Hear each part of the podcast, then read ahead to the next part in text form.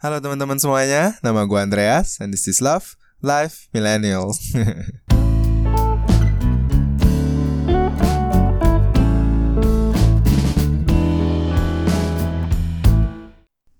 Alright, minggu ini kita mau rehat dulu dari ngomongin tentang bisnis. It's still ongoing. Gue masih ada beberapa tamu yang akan datang dan ngobrol bareng. Tapi minggu ini gue pengen ngomongin tentang perjalanan liburan gue yang pertama kali di tahun 2020 setelah COVID selesai. Well, gak sepenuhnya selesai sih di China, but at least it was safe enough untuk supaya kita pergi perjalanan yang seru dan tapi tentunya seperti perjalanan-perjalanan lainnya pasti ada dramanya terutama kali ini serunya tuh ada cibiran-cibiran di social media gitu yang kayak menganggap kok lu nggak social distancing? Kok lu malah seenak nih jalan-jalan gitu kan.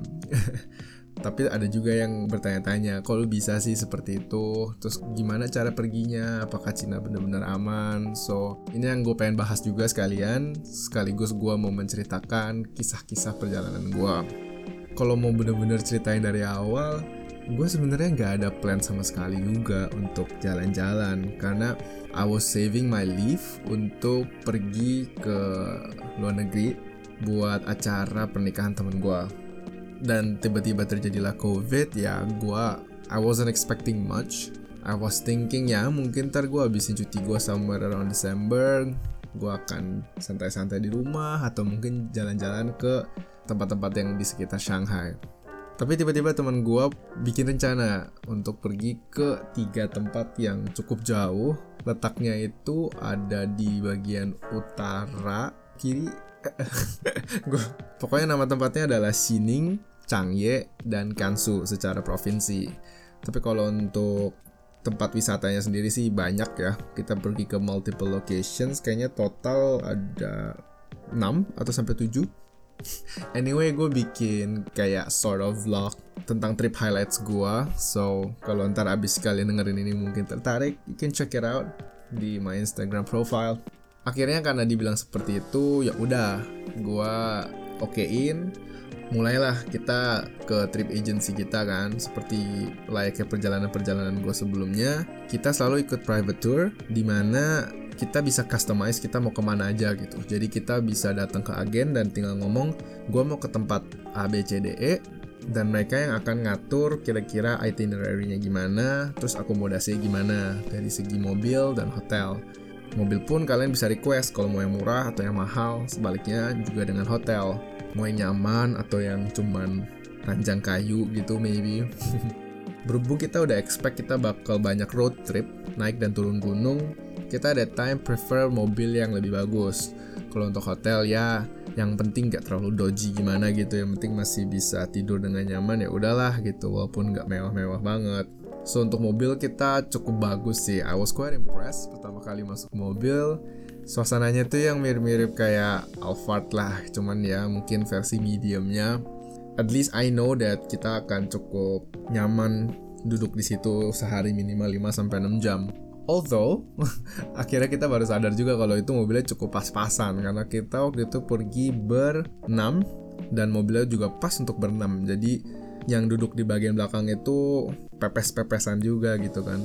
Bisa sampai keringetan gara-gara bukan gara-gara AC-nya panas atau gimana. That was also a point, tapi juga karena tempet-tempetan aja. Akhirnya kita take turns. Jadi kita kayak keep rotasi, yang depan harus ke belakang, ntar belakang ke depan dan something like that. Terus ya, jadi sedikit ngomongin tentang health protocol ya, kan banyak yang nanya, kok bisa jalan-jalan di tengah situasi yang mungkin tidak begitu mendukung ya sekarang ini Sebenarnya di China prosedurnya itu panjang dan ketat ya. Jadi dari sebelum kita pergi pun kita sudah diharuskan setiap masing-masing dari yang ikut harus punya nucleic acid test. Jadi kita harus melakukan swab test itu yang dicolok ke dalam hidung gitu ya, bukan yang diambil darah. Itu namanya rapid test. Dan itu rasanya nggak enak banget. sebenarnya nggak seserem yang gue kira awalnya tapi tetap aja perasaan pas dicolok di hidung gitu ya terus kayak lu berasa itu alatnya tuh kayak ya udah hampir setengah dari antara jarak hidung lu sampai bola mata lu gitu ya it's like it feels so weird dan ya nggak nyaman aja lah gitu. Kayak hidung lu terlalu kopong kan nggak enak juga rasanya. But ya yeah, uh, walaupun akhirnya nggak dipakai tesnya setelah kita selesai trip itu diharuskan karena itu ya menjadi sebuah dokumen yang dibutuhkan dari agensi tripnya. Terus juga kita sebenarnya ke mana-mana harus pakai mask harus pakai masker ya. Ya maupun kadang-kadang di dalam kita boleh copot untuk kepentingan foto supaya terlihat oke okay kan Terus juga sebelum kita masuk ke setiap tempat wisata, itu kita punya QR code yang harus kita scan. Dan dari QR code itu cukup canggih sih. Itu bisa men-track lu dari mana aja. Lu sudah pergi dari daerah-daerah yang berbahaya atau bukan. Jadi perlu kalian ketahui, di saat kita pergi itu memang ada berita baru kalau di Beijing dan di Xinjiang ada second round of infection, terutama di Xinjiang. Makanya, kalau kalian berasal dari daerah-daerah yang deket-deket sono, itu bakal jauh lebih ketat lagi diawasin dan diceknya sebelum kalian masuk. Tapi berhubung kita dari Shanghai dan tempat-tempat wisata yang kita kunjungin itu nggak deket-deket dengan dua kota tersebut, it was okay lah gitu. Well, agak tetap ribet karena setiap kali harus nge-scan terus bahkan harus masuk-masukin data lah dan informasi gitu kan untuk check-in. Untungnya satu QR code itu bertahan selama 24 jam, jadi masih bisa dipakai lah gitu. Cuman kalau kita udah keluar kota, kadang-kadang QR code-nya beda dan minta yang baru lagi sesuai dengan kota tersebut. Yang bikin agak sedikit kesel itu kok QR code itu kadang-kadang cuman bisa untuk local citizen jadi dia nggak menerima kalau pas kita masukin ID itu masukinnya nomor paspor itu yang buat kita jadi harus kayak ngomong ke petugasnya kan. Sedangkan petugasnya juga kan malas-malasan ngurusinnya jadi juga sibuk banyak orang yang nanya-nanya ke dia. Jadi di situ ada sedikit ketidaknyamanan but well it's still fine lah. By the way gue juga lupa tambahin sedikit tadi setiap kita masuk ke kota itu mobil kita akan dicek karena kayak ada posnya dengan polisi-polisi dan para tukang ngecek gitu udah siap dengan pistol temperatur dan juga mereka akan minta kita untuk ngasih lihat health QR code. Seperti biasa kayak tadi lagi di track kita habis dari mana aja terus dicek masing-masing temperaturnya. Khusus untuk uh, supir juga akan ditanya-tanya banyak pertanyaan lah gitu. So again ya perjalanan kita prosedurnya cukup banyak. Bagusnya di situlah jadi ada pengontrolan dari setiap masuk ke dalam suatu area sehingga ketika terjadi sesuatu mereka bisa nge-contain itu dengan data-data yang mereka punya kan. Tempat wisata yang pertama kali kita kunjungin itu adalah namanya Qinghai yang artinya laut hijau. Gue cukup excited ya ke sana awalnya karena gue jarang banget kan pergi ke pantai atau pesisiran gitu di China. Tapi nyampe-nyampe sana ternyata biasa banget ya lautnya ya udah gitu kalau kalian yang sering mungkin karena kita orang Indonesia yang cukup banyak lihat laut terutama kalau yang di Jakarta kan deket tuh sama Ancol sama Pulau Seribu. Jadi ya udah nggak aneh lihat yang begituan. Dan lautnya ternyata nggak sehijau yang kita kira. Paling warnanya macam-macam kayak turquoise gitu. But it was okay lah karena enaknya di sana itu datarannya tuh tinggi jadi adem Nah, jadi untuk kita-kita yang lagi kepanasan summer di Shanghai yang by the way bisa mencapai 39 derajat, itu merupakan surga lah gitu, merupakan a good escape. Walaupun ada beberapa dari kita yang jadinya agak sedikit kurang kostum yang akhirnya agak kedinginan sedikit gimana gitu. By the way, sebagai perbandingan ya, 39 derajat di China itu, gue kemarin nanya sama temen gue yang udah katanya kepanasan banget di Jakarta, itu suhunya baru 32 derajat. Jadi coba saja kalian tambahkan lagi 7 derajat dan rasakan kering dan panasnya dan lembabnya. Oke, okay, terus sepulangnya dari situ kita langsung ke hotel karena harinya udah agak sore dan perjalanan selanjutnya bakal lebih jauh lagi. The next day kita langsung pergi ke yang namanya Chaka Salt Lake. Sesuai namanya, itu adalah danau yang mengandung banyak sekali garam dan yang ternyata prosesnya itu natural. Pas kita nanya sama tour guide slash supir kita, itu tuh kayak terbuat dari ya semacam fenomenon bumi lah ya yang bahkan dulunya itu sempat dibuat pabrik garam di dekat-dekat situ. Cuman berhubung pemerintah daerah situ pengen bikin jadi tempat wisata, pabriknya itu dipaksa untuk relokasi ke tempat lain yang juga punya another salt lake gitu. Cakayanhu ini juga sangat terkenalnya tuh karena bener-bener airnya bening banget sampai bisa mantulin tuh dengan jernih banget gitu loh. Opacity-nya tuh kalau main Photoshop 100% wes. Gue pun ada fotonya cie. Jadi bisa dilihat itu mantul beneran mantul cuman memang nggak bisa terlalu deket ya. Jadi lo harus agak jauh ngambil fotonya supaya bisa nge-capture full pantulannya kan. Kalau dari dekat nggak kelihatan apa-apa. Banyak juga tuh makanya yang ke situ untuk foto prewedding karena memang keren lah gitu. Di situ cukup bikin gua lumayan seneng lah main air, foto-foto, terus by the way di sana gue juga iseng cobain asinnya itu pahit banget ya. gue sebenarnya udah berjanji juga ke diri gue sendiri kalau gue sempat untuk visit uh, lautan mati ya di Jordan, gue juga akan mencoba keasinannya gitu. So yang di situ ya gue cobain dan lumayan bikin muka gue ngerenyit jauh sih gitu. But well, at least I have tasted kan. Oke itu hari kedua, malamnya kita balik lagi ke hotel yang sama Nah besoknya kita main ke daerah gunung. Itu namanya Cilien Gunungnya bagus banget, banyak bunga-bunga Terus kayak lembah-lembah gitu yang bener-bener hijau banget ya Bener-bener kayak asri. Kayak kalau lu ke Bali, lu ngeliatin uh, apa tuh paddy field kan? Itu kan hijau-hijau banget kan? Nah sekarang itu bayangin semua itu gunung penuh dengan lekuk-lekuk dan di tengah-tengahnya tuh kayak ada desa kecil gitu. Jadi ngeliatnya tuh bikin wah hati tuh tenang banget terus mana udaranya sejuk kan sepoi-sepoi it's not too high juga jadi nggak kayak kemarin perjalanan di Yating yang kurang oksigen di Chilean masih bisa Walaupun ternyata di daerah-daerah situ udah mulai naik di atas permukaan laut kira-kira 3000 meter. Teman-teman gue yang kemarin di Yating udah hampir kehabisan napas tuh udah siap tuh dengan tangki oksigennya. Eh tapi ternyata kayaknya mereka udah cukup kebal, udah cukup kuat di atas 3000-an mah, cetek gitu. Ya di situ ngeliat pemandangan gunung-gunung dan desa-desa lah, kira-kira pokoknya seperti itu. It was good.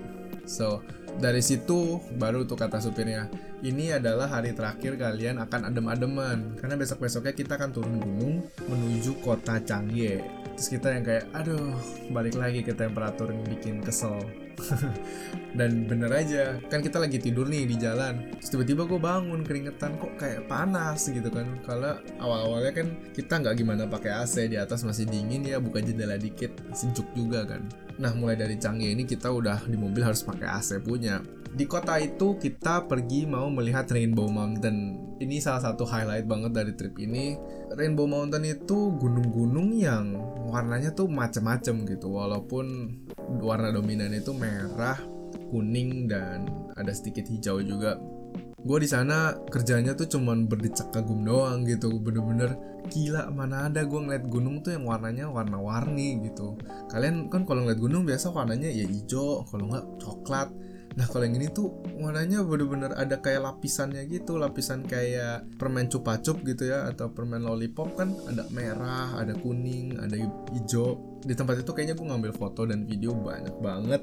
Tapi ya di situ panas banget ya. Jadi kayaknya itu hari pertama gue langsung gosong. That place was wow gitu. Gue ngebayanginnya lagi aja wah gila sih. Pokoknya kalau kalian main-main ke daerah sana harus pakai banget visit Changye Mountain Rainbow Mountain ya. Selesai dari Changye, kita masih pergi ke satu tempat yang namanya Chayuquan. Itu jadi pos barat dari tembok Cina. Kan tembok Cina itu kan seperti benteng ya. ya jadi ini udah western part dan di situ ya jadi kita ngeliat-ngeliat kastil, ngeliat-ngeliat temboknya langsung juga dan kita bisa naik gitu. Di situ ada pengalaman yang menarik lagi karena menguras adrenalin buat gue di sebelah sebelah tembok itu kan ada ngelewatin gunung. Nah, jadi kita tuh bisa keluar dari jalur tembok dan naik gunung tanpa ada dibatasin. Jadi bener-bener gunung itu open aja gitu lo bisa naik daki sendiri terus bahkan turun melewati jalur gunung tersebut. Gue naik dan melewati jalur-jalur yang cukup terjal ya gitu dan cukup membahayakan sih sebenarnya if you look at it again cuman ya namanya gue pengen mempunyai tantangan ceritanya dan pengen punya adrenalin. Lewatlah gue di jalur tersebut. Lagi asik-asik gue mendaki gunung melewati lembah barulah kayak gue nyampe di satu titik yang gue sadar shit kayak gue harus ditur nih. Karena jalan turun dari tempat gue itu ke bawah udah sekitar 80 derajat nggak mungkin gitu. Itu kayak udah terlalu terjal buat gue turunin jadi gue kayak sempat deg-degan juga karena gue pikir wah jangan-jangan gue stuck nih di, di jalur gunung ini. Harusnya gue balik ke jalur utama aja yang di sekitar tembok Cina tersebut kan. Temen gue juga jadi khawatir gitu kan karena ya takut kenapa-napa lah. Mana waktu itu cuman gue sendiri yang off dari route tersebut. Jadi kan kayak nggak ada yang nemenin gue terus pas banget juga kan waktu itu tempatnya udah mau tutup tuh lagi-lagi. Menambah faktor yang bikin risau. Gue pikir wah kayaknya udah nggak keburu kalau gue mau balik ke jalur utama. Jadi gue tetap harus turun dari jalur gunung cuman cari jalanan yang gak terlalu terjal biar gue bisa setapak-setapak lah nyusurin turun akhirnya ketemu lah gitu. Tapi itu pun masih cukup terjal sih. Gue turun aja pun kayak udah setengah merosot. Turunnya tuh udah nggak bisa yang jalan kaki ke bawah. Gue harus yang setengah jongkok sampai setengah napak gitu loh. Jadi nyusurinnya udah bener-bener licin lah kan. Apalagi kan banyak debu. Terus gue cuma pakai sendal lagi. But ya yeah, walaupun membahayakan itu was really really fun buat gue nggak buat teman-teman gue gue dimarahin pas udah turun. Kayak lain kali awas tuh ya. Kan kalau ada apa-apa kan kita yang repot gitu. Terus kayak iya iya iya sorry Nah, gue kira sudah cukup panas, sudah cukup terik. Supirnya bilang besok kita bakal masih main ke tempat yang lebih ekstrim lagi panasnya karena kita akan ke padang pasir yang namanya Gurun Gobi. Itu letaknya di Tunhuang. Nyampe ke Tunhuang itu kita dari luar aja kan mobilnya bisa ngecek ya suhu. Itu tulisannya 34 derajat. Nah, makanya waktu itu si supir bilang ke kita, karena awalnya gini kita mau ke gurun itu sekitar jam 2 atau jam 3 kan. Itu kan pas lagi petang-petang ya kan ya. Apalagi karena ini lagi di gurun dan lagi summer juga mungkin dengan posisi letak kotanya di peta mereka itu sunrise jam 6.40an tapi sunset bisa nyampe jam 8.40 jadi kalian bisa bayangin jam 2 jam 3 itu bagi mereka tuh masih bener-bener setengah hari banget gitu. Matahari masih di atas banget gitu. Bahkan ketika jam 5 jam 6 aja itu matahari masih ada di atas. Itu kayak nggak make sense gitu. Jadi ya begitulah.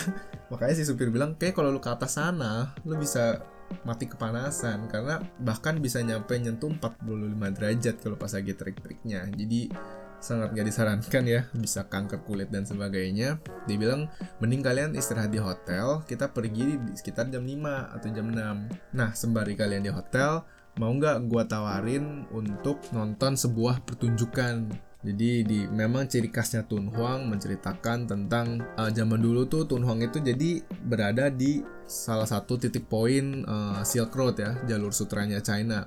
Jadi kan China itu dagang sama India Nah, salah satu rute perjalanan itu bakal lewatin padang pasir Tunhuang dan itu jadi kayak one stop tempat peristirahatan juga buat mereka, buat para pedagang-pedagangnya. Makanya penuh dengan cultural exchange yang membuat kota itu kayak ada nuansa-nuansa Arabnya juga.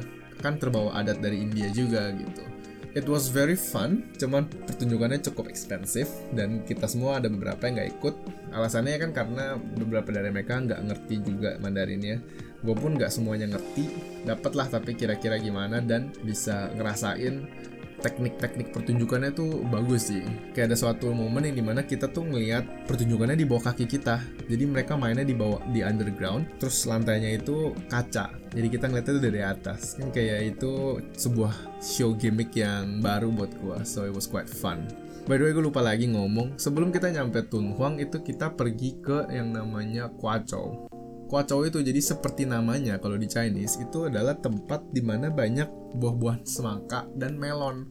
Jadi kalau semangka tuh sikwa, melon itu hamikwa atau kalau misalnya yang honeydew tuh namanya pailan kwa. Nah pokoknya itu tempat menarik banget karena kita tuh bisa makan buah-buahan gratis ya semangka dan melon yang manisnya tuh nggak ngotak gitu loh pas kita makan tuh kita sampai bingung gitu hah kok bisa semanis ini gitu? Kayak lagi dikasih gula dan itu nggak mungkin dikasih punya. Karena kita ngelihat sendiri buahnya dari utuh dipotong di depan mata kita langsung dipotek eh langsung dipotong diiris-iris buat kita gitu makan. Nah cuman tujuannya di situ ternyata bukan buat makan semangka doang karena mereka sambil menjual sambil ngasih kita gratisan semangka mereka sambil jualan snack khas dari tempat itu. Jadi menurut gue ini teknik penjualan yang menarik ya. Jadi orang disuruh datang buat makan gratis mangka yang karena mungkin mereka tanam sendiri dan memang daerahnya banyak produksi seperti itu ya. Jadi cost mereka nggak terlalu besar. Tapi sembari itu orang pasti kan udah dikasih gratisan makan semangka jadinya kayak ada rasa pengen give back untuk beli gitu snack-snacknya mereka. And the price juga kalau kata supirnya sih kompetitif sih. Gue juga udah membandingin sama kota-kota berikutnya yang setelah itu kita pergi memang di situ harganya affordable. Terus juga di situ ada alkohol yang namanya Soyangjo jadi itu kayak sebuah tanaman yang sangat bagus untuk vitality for some reason supirnya sangat antusias mengintroduksikan produk itu kepada kita. Ceritanya kalau kita udah minum soyang cuy itu kita akan sangat bugar gitu. Ini jadi kayak semacam tanaman yang diperuntukkan untuk kebugaran gitu. You know what I mean. Di situ memang kayaknya daerahnya cukup bagus untuk nanam-nanam ya. Karena juga di situ salah satu yang terkenal adalah jamur yang dari ulet tau nggak? Jadi ceritanya fenomenanya itu ulet yang for some reason mereka meninggal atau melalui transformasi yang membuat mereka menjadi jamur. Akhirnya bisa dimasak. Jadi deh bisa dimakan. Coba kalian google kalau kalian penasaran. Tapi di situ juga Tuhan gitu, cukup special. Oke, okay, intermezzo selesai, balik ke padang gurun. Anyway kan akhirnya kita pergi jam 6 malam.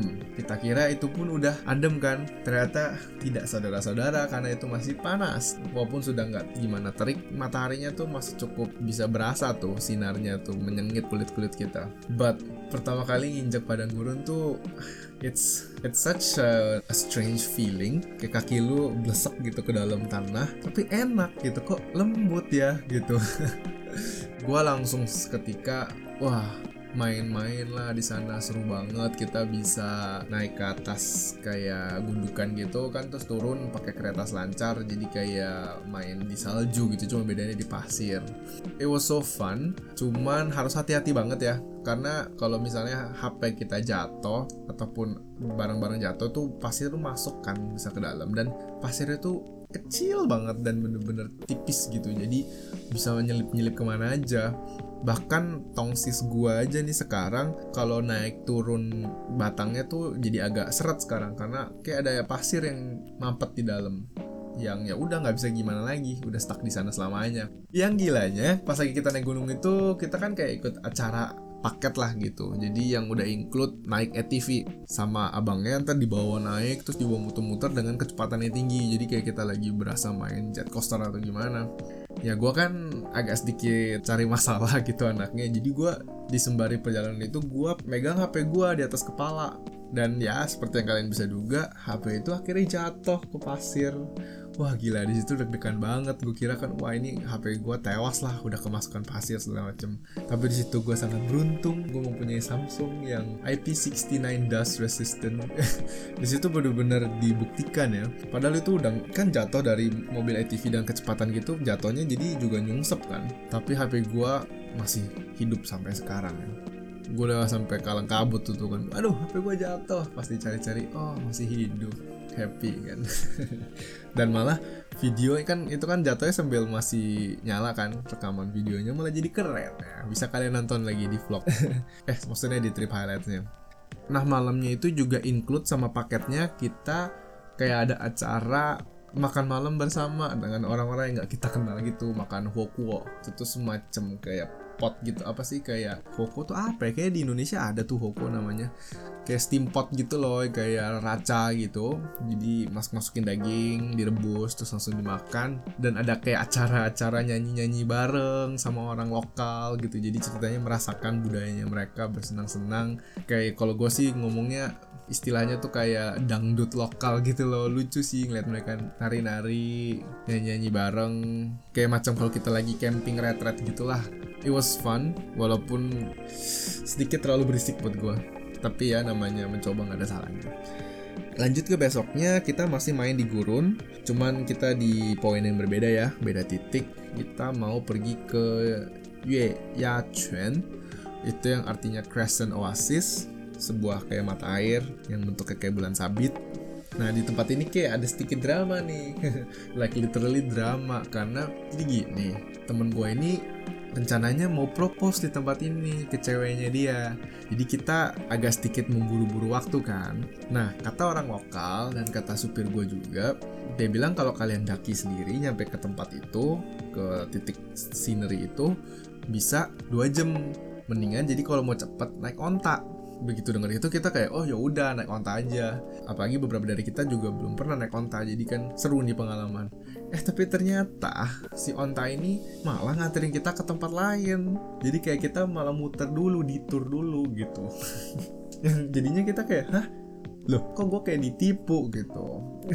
Jadi sebenarnya tempat itu tuh buat ngeliat sunrise tapi ya kan kita udah agak sedikit lewat dari sunrise walaupun datangnya pagi-pagi. Ya jadi kita jadi menjauh dari si oasis tersebut. Baru dari si tempat sunrise si ontanya jalan ke si oasis gitu. Jadi si temen gue yang mau propose ini kan deg-degan juga waktunya keburu nggak nih? Kalau nggak gue mau propose kapan lagi gitu. Ceritanya dia udah pengen propose di situ supaya lebih membuat kenangan lah buat mereka yang lucunya kita juga kan dari si camel itu tuh uh, si onta kan ada kayak pawangnya. Dia tuh cuma ngambil per lima orang. Dan kebetulan kita ini berenam.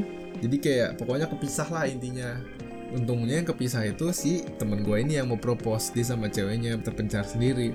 Jadi kita tuh kayak udah nyampe dulu di Crescent Oasis itu terus nungguin mereka.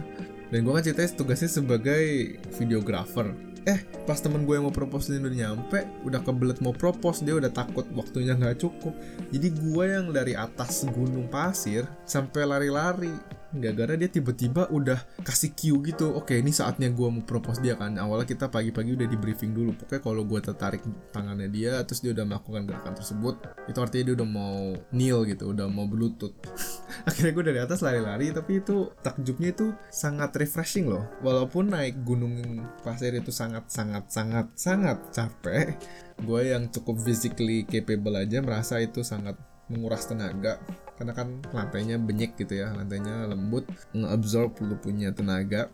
Tapi pas lagi turun kan bisa tuh gara-gara tak kaki lu turun. Jadi itu lu dari ketinggian dan curam pun lu masih bisa lari ke bawah wah itu salah satu pengalaman unik tersendiri sih. Ya pokoknya gue turun lari-lari cepet-cepet langsung buka HP langsung videoin mereka kan. Dan pokoknya kayak akhirnya wah selesai berhasil. Terus ceweknya juga ngomong yes gitu kan. Jadi untungnya nggak ada drama beneran di situ. It's just sedikit terburu-buru saja Nah, cara propose-proposan udah selesai, pulang dari Crescent Oasis itu kita masih pergi ke Mokauku gitu. Ini jadi seperti gua-gua yang isinya patung-patung Buddha dari zaman dahulu kala. Ini kalau dari segi nilai tour tempat wisata ini tuh sampai 5A gitu. A plus pokoknya udah yang paling bagus punya. Dan memang secara fasilitas ini keren banget sih gitu. Kita datang-datang aja ya sebelum dibawa ke goanya langsung kita kayak dimasukin ke ruangan VR dulu gitu. Kita bisa nonton diperkenalkan dengan budayanya dan mungkin karena ini ranknya cukup high ada bahasa Inggris. Dalam ruangan tersebut pun kita ya lumayan lah gitu kan. Kalau tempat lain dijelasin pakai Mandarin doang di sini ada bahasa Inggrisnya. Terus nyampe di gua-guanya tour guide kita juga bisa ada bahasa Inggrisnya juga. So gue belajar banyak banget mengenai Buddhisme di situ.